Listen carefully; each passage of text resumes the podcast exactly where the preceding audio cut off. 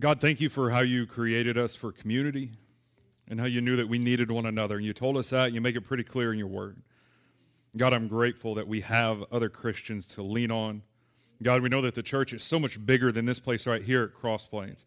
God, it's great when we come together to worship, that we're joining together in the chorus of people the globe and from people from the beginning of the church in worshiping you. God, we look at our worship that way. Thank you so much for our time together. God, be with us as we spend time in your word from Acts chapter 2.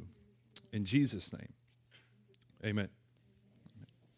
The methods of Jesus are just as divine as the method, the message of Jesus, okay?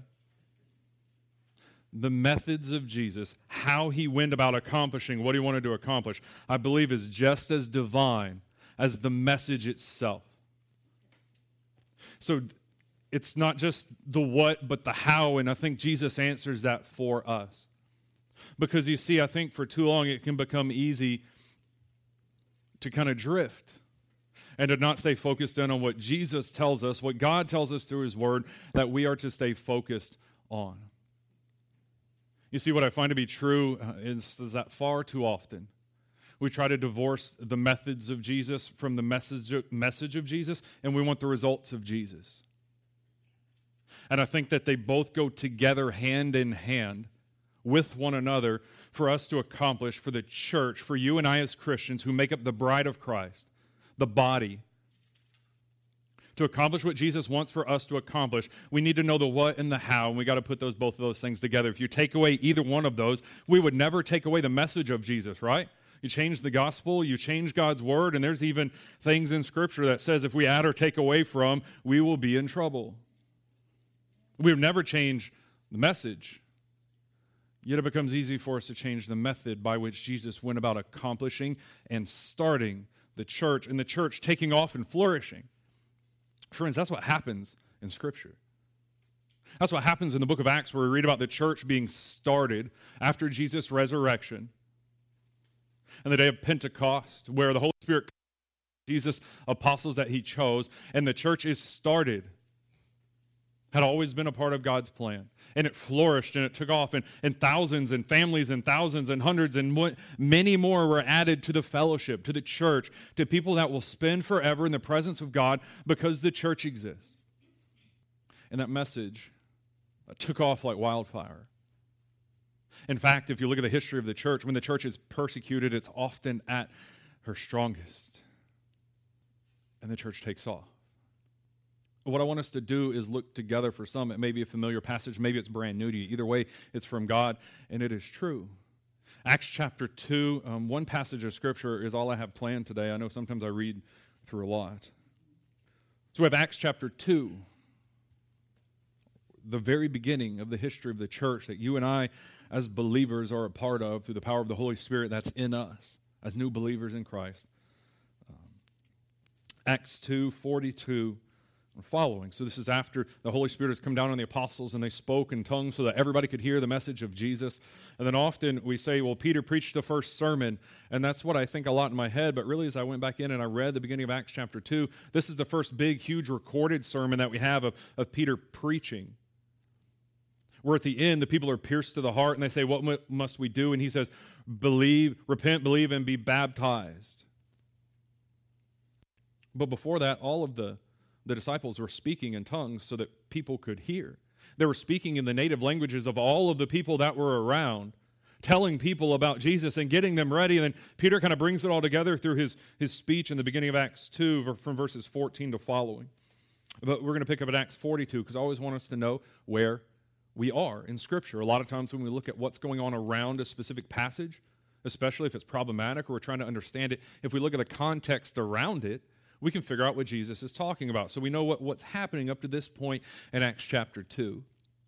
So we're going to start in verse 42. It's just kind of like the Easter egg hunt in the bulletin, right? Well, you, you don't know what that means, but you can read it and figure it out. The context around it allows you to understand, even if something is, is omitted and missing, you can figure out what it's talking about. In the same thing is true. Nothing's omitted or missing from God and His Word. But as we read the context and the things that are around it, come to understand the passages, both what's before and what's after. So, Acts 2 um, 42 and following. And they devoted themselves to the apostles' teaching and the fellowship, to the breaking of bread and the prayers. And awe came upon every soul, and many wonders and signs were being done through the apostles. And all who believed were together and had all things in common. They were selling their possessions and belongings and distributing the, pro- the proceeds to all as any had need. And day by day, attending the, in the temple together and breaking bread in their homes, they received their food with glad and generous hearts, praising God and having favor with all the people. And the Lord added to their number day by day those who were being saved. In the passage right before that, in, in verse 41, after Peter preaches his first recorded gospel message that we have, and he tells people, repent and be baptized uh, for forgiveness. Verse 41 says, So that those who received his word were baptized, and there were added that day about 3,000 souls. And then we get into what we're reading, and it's talking about the church, those that were following after Jesus. It says, They devoted themselves to the apostles' teaching, to the fellowship, to the breaking of bread, and prayers. I want to look again at verse 46 you would, come up behind me and I'll read it. And day by day, attending the temple together and breaking bread in their homes, they received food with glad and generous hearts. It is my understanding that as we read through Acts, and especially right here, when this phrase is used, the breaking of bread, it's talking about what we observe when we come together on Sundays. Uh, we call it communion or the Lord's Supper or the Eucharist, or depending on your church from, where we remember together as the church Jesus' sacrifice on the cross, the bread that represents his body, the juice that represents his blood. So the very early church was committed to remembering Jesus. That's what we have this remembrance table before us. The reason that we have a table here is that the first church gathered around a table and a meal together, remembering actively together what Jesus did for them, both celebrating what Jesus had done and then remembering why he had to go to the cross in the first place. So the early church committed themselves to the apostles' teaching, to the fellowship, to the breaking of bread, and to prayer. And then in verse 46, like I read, says, And day by day, attending the temple together and breaking bread in their homes in generous hearts. I think what we find here is that the health of the early church was intricately related to the larger group setting and the smaller group setting. The health of the early church was intricately tied to both the larger meeting context and the smaller meeting context. Look again at what verse 46 said. They devoted themselves to the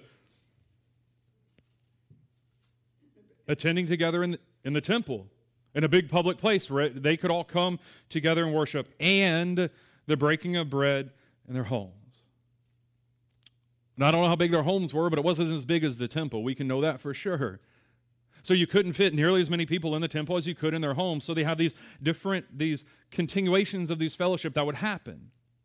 And so for the early church, tied to their health is the larger group context and the smaller group context. I'm going to change a couple words and say this a couple times. It's not just the early church, but the health of the church is tied to both the larger group setting and the smaller meeting context.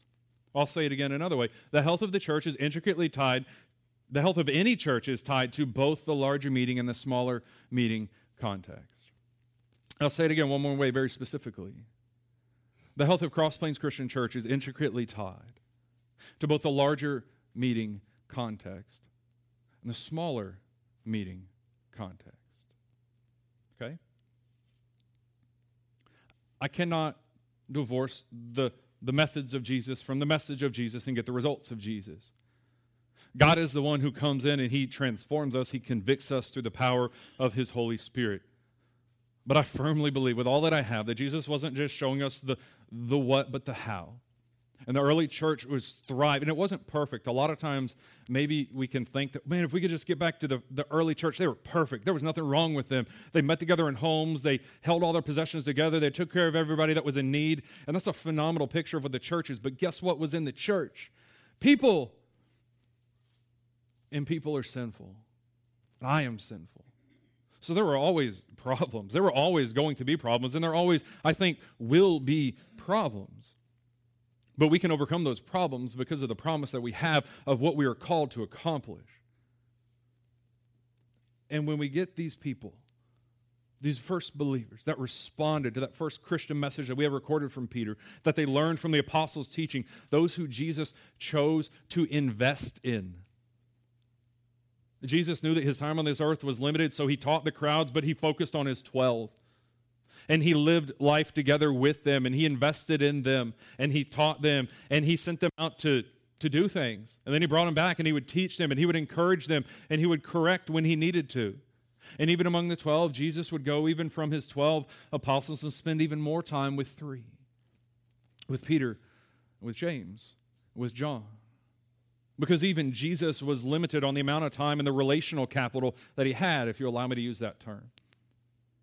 He only had so many hours and so many days. He was bound by time, like you and I are, when he was in this body. And he knew that he had to invest to get the greatest return. Because what he's talking about, the return, is the, the most important thing ever. And when we're talking about return and investment when it comes to the church and what we are to accomplish, what we're talking about is whether or not people will spend forever in the presence of God or if they will be condemned to the fiery pits of hell away from God and his love and his justice. So you're trying to accomplish, you could say, noble task in all the world. God wants for the church to reach as many people as possible with the method and the message of Jesus. And Jesus did that by being in close relationship that is why the early church got together, and that's why I made this statement in the way that I did. The health of the church is intricately tied to both the larger group and the smaller group context. It is not either or, it is both and. Because God calls us to as relational people.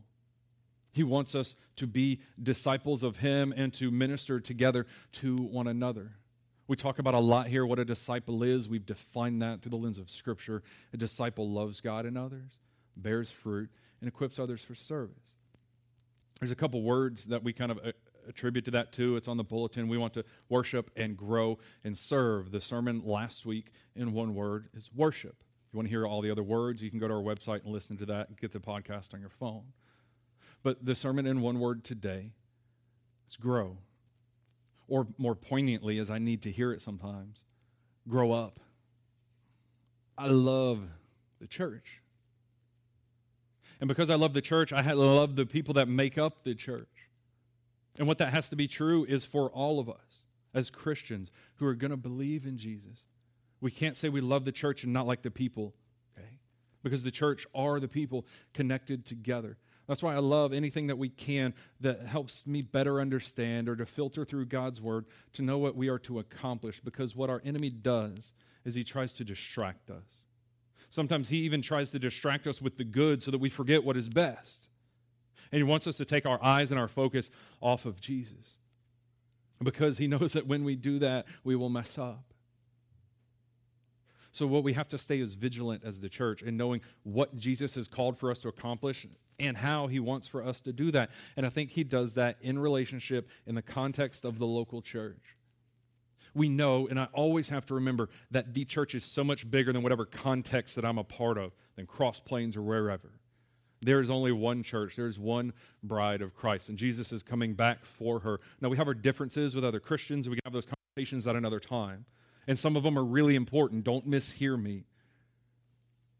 But we have to love the church and we have to see what the church is to accomplish. And we look back at the very beginning, the first people who responded when Peter preached and when they heard the, the message of the gospel in their own language. What do they do? They devoted themselves to fellowship together. They devoted themselves to communion, to actively remembering what Jesus did. And they devoted themselves to staying really close knit together in real relationship with one another so that when somebody had need, maybe they didn't need to ask because some of us are too proud to ask, but we need it. God knows when we need that help, and we need, you need those people in your life that are close enough to you that you love and respect that you will hear them when they have to say difficult things to you. That when God puts them in your life to challenge you, to stretch you, you in your faith, you need those people in your life because if you don't have those people that are, are close to you in the church, when somebody delivers a message that may well be from God to encourage you, you might not listen because you say, they don't know me. How dare they? But when we live together in relationship with one another, the church becomes stronger. Thom Rainer um, and his Rainer Research Group did a, a, a, research study on the church. What they did is they um, polled hundreds, if not thousands, of different churches. They said, over the past five years, I want you to point out what people in the church attend worship only, and what people in the church are also tied to a group. They attend worship and they come to a group. And here's some numbers. Remember number five, the number 83, the number 16. Right, 5, 83, and 16. So, what they said over the course of five years, when new believers come into the church, 83% of people, of believers, who not only came to worship, but were tied into a group, were still actively involved in the church five years later. All right, five, 83. 83. People are five times more likely to stay in the church, to be actively involved in the church, to be ministers of the gospel, sharing Jesus with their families and their, their coworkers and everybody they come in a dark world. People are five times more likely to still be invested in the ministry and the work of Jesus in the church if they're also plugged into a smaller group.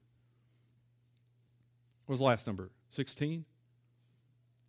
Only 16% of people who only came to worship were still involved in the church five years later. Thom Rainer has devoted his life to the church. He's a preacher and a, and a, teacher, and he likes to do research because he loves the church. And wants to find any ways that we can to make the church more healthy, to help people to grow in their faith. And that's why they under, undertake these studies. They may not sound very spiritual to you, but I can promise you, at the heart of them, they're trying to figure out how can we better reach people for Jesus. How can we better take what God teaches us in His Word and apply that to the life, helping people grow in their faith and what is not? And that's why they undertook these things. Because what is so important to us in the church about being plugged together in a smaller group context is because it helps to close the back door of the church. That's so important. There's three things here and the first I kind of talked on a lot, the health of the local church is directly tied to the health of the groups in the church. It's not just the big group setting, but it's the smaller groups as well. Because we can only get to know one another so well in a group of 80 on Sunday morning. You can only get to know someone so well in a group of 50 and a group of 500. But you get in a smaller amount of group where people where you can remember their names, you can figure out what's going on in their life, you can trust them with the deepest, darkest secrets of your soul you are connected. And when you're connected, you feel less alone. I mean, so many Christians feel alone. You would be amazed the response that is given by preachers when they're asked if they have any close friends. And it's so sad that so many of them say, I don't. Not in the church. I, I can't trust the people in the church. If I shared with them, with, they wouldn't listen to me. I might lose my job. They might not respect me anymore. So many preachers report, and it's their own fault, okay? And I'm not, I don't fall into this category. They say, I don't have any close friends. I don't have any people of faith that I trust because I have to pretend like I have it all together. Well, what good does pretending you have it all together do for anybody? Very little. Very little. That applies to me and that applies to you. We are not called to pretend. We're called to live life in relationship with one another. And it's so important for us. Yeah, we want new people to come in the door. I'm so excited when new people come to church. Brand new people who just moved into the area, or people haven't seen in a while, or whatever, or especially people who aren't Christians. When they come into the church, we get excited. And I think you get excited. We all get excited because we want them to have Jesus.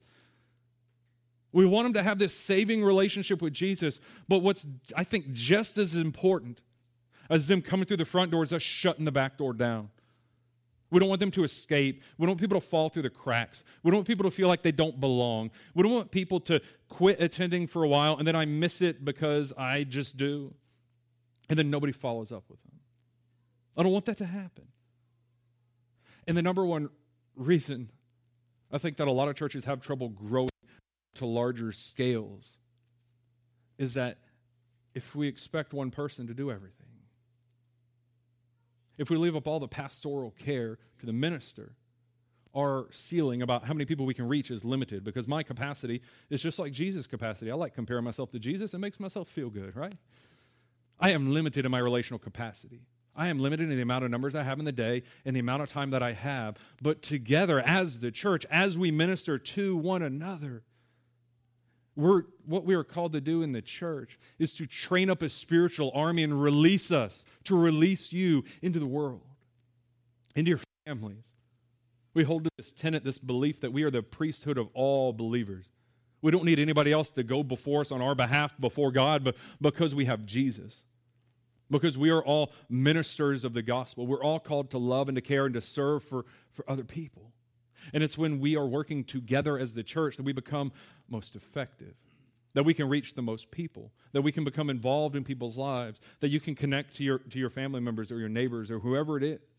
Because you can relate to people that I can't, and I can relate to people that you can't. And what happens is not that we just all hang out with people that are the same as us, because that doesn't work. But what it does is we build this diverse community in the church where we are, are feel like we can be protected and we feel like we're loved and that we're cared for. That's why it's so important that, yeah, I want new believers to come in and I want brand new people who don't know Jesus to be influenced by the church here at Cross Plains. The sad truth is, uh, when you look at the church as a whole, uh, a lot of the growth, if not most of the growth that happens in churches, is people hopping from one church to another. I'm not going to turn anybody away. Anybody that wants to come, you know, that's great. But if I find that somebody's running away from a problem that they're not, they have not addressed, that God would want them to, because it's important for us to stay committed to the local church in many different capacities, but it's important. But what I think is, is more important than re like shifting Christians around from one church to the other is reaching people who don't know Jesus yet. Because what Jesus wants for us to do is to reach those who don't have a saving relationship with Him. The Bible paints in so many different ways that when we first give our lives to Jesus and we trust Him, we're infants. Y'all, Jesse and I are about to have a new baby girl at our house. I forget how you take care of babies. I don't, remember what you do. I mean, like you can't. They can't have strawberries until they're two. You can't have peanut butter. You're not supposed to do this. Or I mean, there's all this crazy stuff. But babies are helpless. They cannot do a thing for themselves except what? Well, cry. Is it a happy cry? Is it a sad cry? Well, you don't know sometimes because that's how they communicate. A lot of times, what happens to new believers in the church, they don't know how to communicate. They don't know how to express themselves. So they need to grow up in their faith. There's some really strong passages in 1 Corinthians chapter 3, in the book of Hebrews, the end of chapter 5, into the beginning of chapter 6, that talks about the importance of growing. And very specifically from the context of, of Hebrews 5, it talks about growing up. The writer of Hebrews tells us that, says, by now you should be teachers, but instead I have to feed you spiritual milk. You should be on to the meatier things of your faith, but you're not. In fact, the Apostle Paul says in Corinthians, in chapter 3, he says, When I was with you, I wished I could have told you what I thought, what you needed to hear in your faith, but you couldn't. You weren't ready for it. Wait. What the Bible does is it paints this picture for us about how we grow in our faith. We're, at one point, we are dead in our transgressions and sins to God. But because of Jesus, we are made alive again, new creations. Then we become spiritual infants. And then we hopefully continue to grow. We become young adults, we become children. We start having some responsibilities for ourselves, We're asking lots of really good questions to help develop our faith, to know what it's talking about. Then we become young adults in our faith, and looking for how we can serve. It's no longer just about me and what I want or what I think or what I prefer, but it's about others. So we start looking to the care of others before ourselves. And then hopefully we move beyond that and we become a spiritual adult where we're training up new spiritual children and we're discipling them and we're helping them to grow along the process. And what I really believe is true is that I would do myself a disservice as a Christian if I wasn't connected to the church. God wants us connected together in community, in the church, so that we can sharpen one another as iron sharpens iron, so one believer can another. God knows that you guys are needy people, okay? I could have started with me, but I'll start with you sometimes. God knows that I am a needy person, that I need help, that I'm going to mess up. And that's why God gave us community. That's why God's plan has always been the church. And that's why the health of the church is tied to the larger group setting and the smaller group setting. Call it whatever you want. What we're trying to do is to live our lives together as Christians. I think far too often what has happened in the church, this is a condemnation of myself as much as anything else, okay? Is that we have built this mindset in the church that as long as I fill my Christian calendar with a bunch of stuff that I'm going to grow. Guess what? That is not true. In fact, I don't think you can find anything in Scripture to back up that practice that we have adopted. But instead, maybe saying no to something that may be good so that say yes to what is going to be best and what's going to give us our best return on our investment and our investment is what people who Jesus died for so I don't want you to hear talking about being effective in the church as being unspiritual because it's not. We're, we're following after the Spirit, and God is calling all of us to be obedient. If you're going to listen to Him, He's going to guide you in the right direction. He will. He will. But where I think a lot of times we lack is focus. I know where I lack a lot of times is focus. We live in a world where we're all, what's the answer that we get most of the time? We ask somebody how they are. Busy. Busy. There's other answers, but they're wrong. Busy was the right answer. no, no, no. There's lots of answers that we get, but we're busy. And then because I'm busy, I'm tired. And because I'm busy and I'm tired, I don't have time to do anything. And I hate life. And because I'm busy and I'm tired, I don't have time to spend with my family. And because I'm busy and I'm, I'm tired, I don't have time to get to know my neighbors who don't know Jesus because I spend time just surrounded by other Christians all the time. That's why it's so important for us as the church to be healthy. If we want to get the results of Jesus, where we see this explosive growth that happened in the church, I'm not just talking about numbers, but I'm talking about the depth of my relationship with Jesus. I'm talking about the depth of your relationship with Jesus. Growing in your faith, moving from a child to an adolescent, moving from an adolescent to a parent. What does a parent have? Children that they are developing and nurturing and cared for, that they feel responsible for to help them, to show them what they need to do in their faith and, and how they can grow and what God wants for them to accomplish and to teach them what the Bible says, because we have to know what the Bible says. But after we know what the Bible says, what do we also have to do? Do it. Because it's not head knowledge, it's heart knowledge. It's about heart knowledge. That's what Jesus wants. That's why it's so important for us to reach new people or to find people who aren't growing in their faith. And if they want to grow here, that's great. It's absolutely wonderful. And what we want to do when people come in is we want to have a system in place where we close the back door, where people don't fall through the cracks, where they don't feel like they don't belong. How, what better place for people who are broken and hurting to belong than the church? Yet sometimes I can become uncomfortable when people show up that don't talk like I do, that don't look like I do, that don't have the same values that I have, whose kids aren't nearly as behaved as my kid and I become uncomfortable. Maybe what I need more than comfort is being uncomfortable. Maybe what I need is for God to put those people in the church here that make me uncomfortable, that stretch me in my faith, that allow, that force me to depend on Him and not on myself. Because God's ways and plans are so much higher than my ways and my plans. So as a part of the church in this big series we're doing we talked about membership for about six weeks. We're talking about how we can be outwardly focused in the last couple weeks. Talking about worship talking about grow. God is the one that brings growth. We can't fake it. We can't make that happen. But what i think we can do is to cultivate our hearts to be more receptive to what god wants us to do.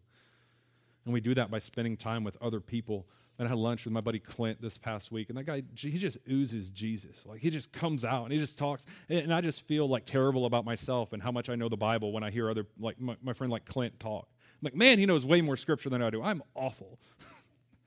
because that happens to all of us, and we feel, we're going to feel like that. But it was encouraging too. to want to accomplish what God wants for us to accomplish. And we do that when we live life in real relationship together. That's why we talk so much about, I mean, we want to come together on Sunday morning for worship. It's always going to be part of what we do. That's why we talk so much about our life groups, church. And maybe you think you know what it is, and maybe you're afraid to try it out. I encourage you to pray about that and see how God wants for you to be involved. Maybe it doesn't work for you, okay? It's not a one fix for everything, but it's probably different than anything you've tried before. Not that it's perfect, but it's living life together in relationships. It's not about a study or a teacher, but it's about us sharpening one another. Right now, we have four that meet a couple days during the week. Uh, one meets on Thursday, Fridays, Saturdays. Um, what we want is for people to be invited. We've tried to make a point from the leadership to invite everybody to be a part of a group because when we spend life together, when we're involved in a smaller group context of believers who are focused in on the mission of the church that we have here at Cross Plains. Were the numbers earlier? 5, 83, and 16. Five years down the road, people are 83% are still going to be involved in the mission of Jesus if they're plugged into a group. Five times more likely to influence their communities, to influence your families, to influence people that none of us in this room can reach. But through the people that God's going to put in our lives, we can reach. Grow. God calls for us to grow. There's this expectation that we mature in our faith. And it doesn't just happen over time. It just doesn't happen because another year comes. It just happens because we stay busy working our spiritual muscles. It happens when we're intently involved in relationship with other people who love Jesus, who love us, and want the best for us.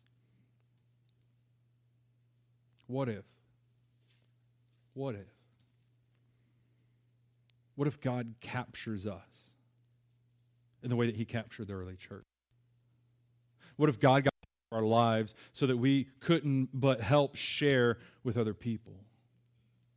What if God wants to use us as the church here at Cross Plains to break some cycles that have happened in families, to restore families? What if God wants to use us to take people who grow up in the church and stay in the church, that stay involved in the church, that stay actively pursuing Jesus with a white hot laser focus? What if it's just as simple? Is making sure that we're connecting the methods of Jesus with the message of Jesus to get the results of Jesus. Real life in relationship with one another. It's so much deeper than, hey, good to see you on Sunday. And guess what? It is great to see you on Sunday. But it's so much better to cultivate and to deepen those relationships. Let me pray. God, I ask you, evident and clear to us. God, you are the one that you desire that everyone will repent and come to you. God, you want for us to grow, and there's an expectation that we are to grow and to mature in our faith. God, put the people in our lives to say it in a way that we will hear it and it will sink into our hearts. God, that we will mature. God, that you cause us to grow. Father, that we trust you, that we are obedient to what you're calling us to do, and that we trust you with the outcome. God, thank you for caring for us when we were your enemies, when we did nothing to deserve it. God, may we remember that truth and stay focused in on what is best for us what's best for your kingdom, and God, what's best for the church, and not let all the other stuff get in the way. God, give us a clear picture of how we can make more disciples. God, because everybody deserves to have a chance to experience the church, caring for, loving one another. God, thank you for your son.